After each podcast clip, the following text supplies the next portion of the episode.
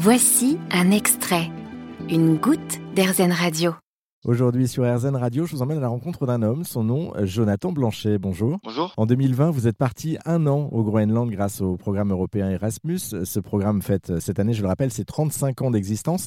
Euh, comment ce programme vous a-t-il aidé euh, concrètement à concrétiser votre voyage, Jonathan? Principalement en me donnant des aides financières. Il faut savoir que Erasmus cherche à développer absolument les liens, les liens entre les pays européens, entre les jeunesses européennes. Et euh, j'ai reçu une aide, une double aide financière. D'abord pour mes études à l'université du Groenland, puis euh, pour euh, mes différents stages que j'ai réalisés euh, au sein du gouvernement et au sein d'une région. J'ai cru comprendre que vous, vous avez passé donc un an sur place. Comment s'est déroulée l'expérience? J'ai lu que c'était pas tout repos tous les jours. Hein. Oui, alors je suis d'abord arrivé à Nuuk, qui est la capitale du Groenland. J'y suis resté sept mois. Donc là, j'ai travaillé pour le gouvernement, j'ai étudié à l'université du Groenland. J'ai pu découvrir des gens qui venaient du monde entier, alors que la capitale n'a que 17 000 habitants. C'est une petite ville et pourtant les gens qu'on y croise viennent du monde entier. Comment ça s'est euh, concrètement déroulé cette expérience sur place? Vous êtes resté un an sur place au, Groenland. Je présume que vous avez fait énormément de rencontres. Oui, alors euh, d'abord la capitale, euh, malgré le fait qu'elle ne comporte pas beaucoup d'habitants, que 17 000 habitants, c'est une capitale internationale. On, rencontre des gens qui viennent du monde entier et ça fait que l'expérience est d'autant plus enrichissante. En plus de cette expérience très internationale, je dois dire que j'ai eu énormément de chance dans un contexte dégradé marqué par le Covid, puisque j'ai pu m'intégrer dans la population locale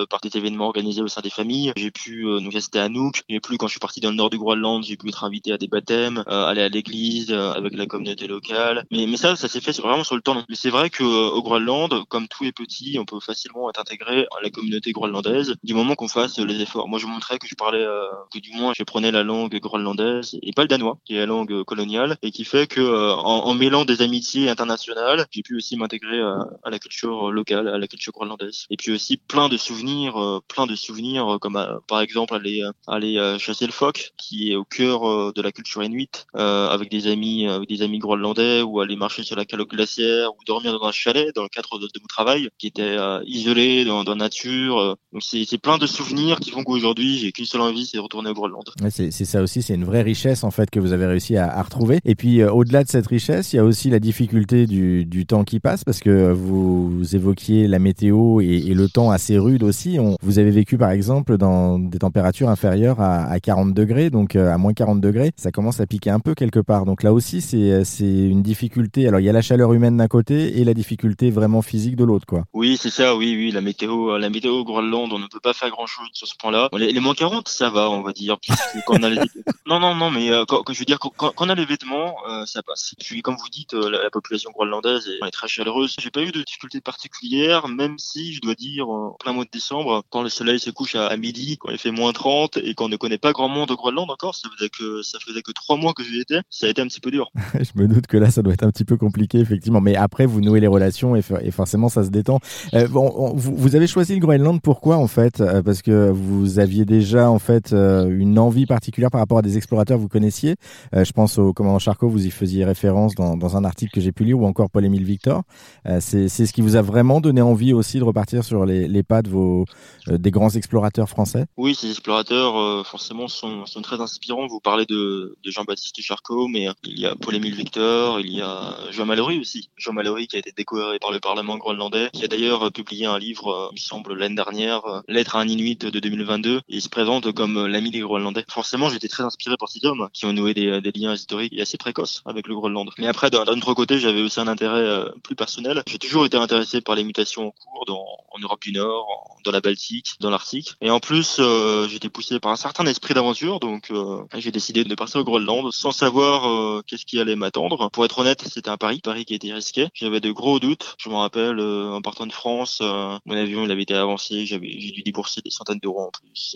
J'allais arriver dans un pays que je connaissais pas, qui est assez isolé, sans avoir trop d'informations, juste mon adresse de logement. Je suis parti à l'inconnu et finalement que des positifs. Et du coup, vous avez été aussi témoin de certaines choses sur place, parce que je, je pense justement à la question du changement climatique. Euh, vous, pendant un an, vous avez vu cette question euh, concrètement, comment elle touche la population locale et, indirectement le reste du monde. Qu'est-ce qu'il en ressort de ça, de cette expérience? Oui, vous avez raison. Le, le, changement climatique est plus visible au Groenland. Dans le cadre de mon travail, j'ai pu rencontrer des scientifiques américains qui travaillent sur la calotte glaciaire. Déjà, j'ai pu voir qu'il y a une forte activité scientifique internationale depuis le début de la guerre froide au Groenland. C'est vrai que quand je se rend sur la calotte glaciaire, les scientifiques me disaient, ben, regarde, il y a quelques années, la glace, elle était là, maintenant elle est là. Je me suis fait quelques amitiés avec certains pêcheurs euh, groenlandais. Ils, me racontent aussi des choses euh, par rapport à la pêche, des poissons différents qu'ils vont pêcher, puisque euh, avec le réchauffement des eaux, certains nouveaux poissons arrivent, sont pêchés par les pêcheurs groenlandais. Après, il ne faut pas présenter non plus le, Groenland comme une victime absolue du changement climatique. Les pêcheurs, en l'occurrence, donc la pêche au Groenland, c'est plus de 90% du PIB. Il y a plein d'opportunités qui sont liées au, changement climatique au Groenland, mmh. du point de vue économique. Mais après, c'est clair que du point de vue social, du point de vue culturel, le changement climatique présente de gros défis, comme par exemple euh, la fonte des glaces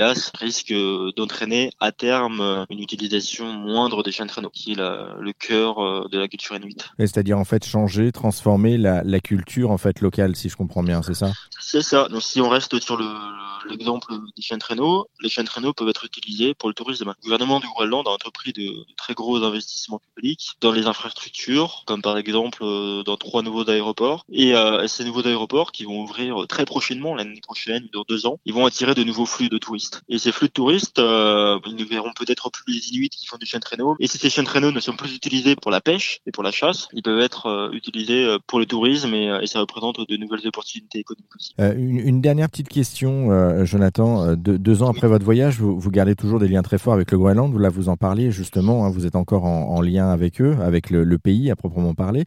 vous êtes chargé de relations diplomatiques avec Greenlandia. Est-ce que vous pouvez nous, nous expliquer pour terminer un petit peu en quoi ça consiste votre rôle? Oui, alors d'abord Groenlandia, c'est une, initiative climatique citoyenne qui a été fondée en 2015, avant que j'aille au Groenland donc, par Vincent Hiller et qui noue des liens très privilégiés avec euh, entre la France et le, Groenland et qui vise, euh, qui organise des actions, euh, des, expéditions scientifiques pour comprendre le changement climatique d'une communauté locale, mais aussi des, actions pédagogiques et produit aussi des, documentaires que vous pourrez retrouver par exemple sur TF1. Et depuis 2015, Groenlandia organise, voilà, noue des liens privilégiés entre le Groenland et la France. En revenant du Groenland, après avoir passé un an au Groenland, donc je suis revenu en 2020, j'ai contacté l'organisation. Le fondateur de Groenlandia m'a proposé de les rejoindre en tant que chargé des relations diplomatiques. Et, euh, moi, en tant que chargé, des relations diplomatiques, euh, voilà, je travaille pour la direction de Groenlandia et je, je, rédige certains papiers pour ces directions qui ont une portée euh, diplomatique. Puisqu'aujourd'hui, Groenlandia, en nouant, en, nouant, des liens privilégiés entre, la France et le Groenland, et donc entre le Danemark et le Groenland indirectement, Groenlandia a aussi un rôle, diplomatique en, suivant les traces euh, de ces anciens explorateurs que vous parliez au début, comme Paul-Émile Victor ou alors euh, le commandant Charcot, qui ont déjà commencé il y a près d'un siècle à nouer des liens entre la France et Groenland. En tout cas, c'est hyper passionnant euh, de vous écouter. Merci Jonathan Blanchet pour votre témoignage. Et puis vous aussi hein, qui nous écoutez, si vous êtes étudiant, jeune diplômé, demandeur d'emploi, entre autres, hein, vous pouvez vous renseigner pour profiter du programme européen Erasmus. Et pourquoi pas, alors peut-être pas forcément partir au Groenland, mais partir aux quatre coins du monde et faire votre expérience aussi et puis découvrir de nouveaux pays Merci encore, Jonathan Blanchet. Merci. Au revoir. Au revoir. Vous avez aimé ce podcast Erzen? Vous allez adorer Erzen Radio en direct. Pour nous écouter, téléchargez l'appli Erzen ou rendez-vous sur erzen.fr.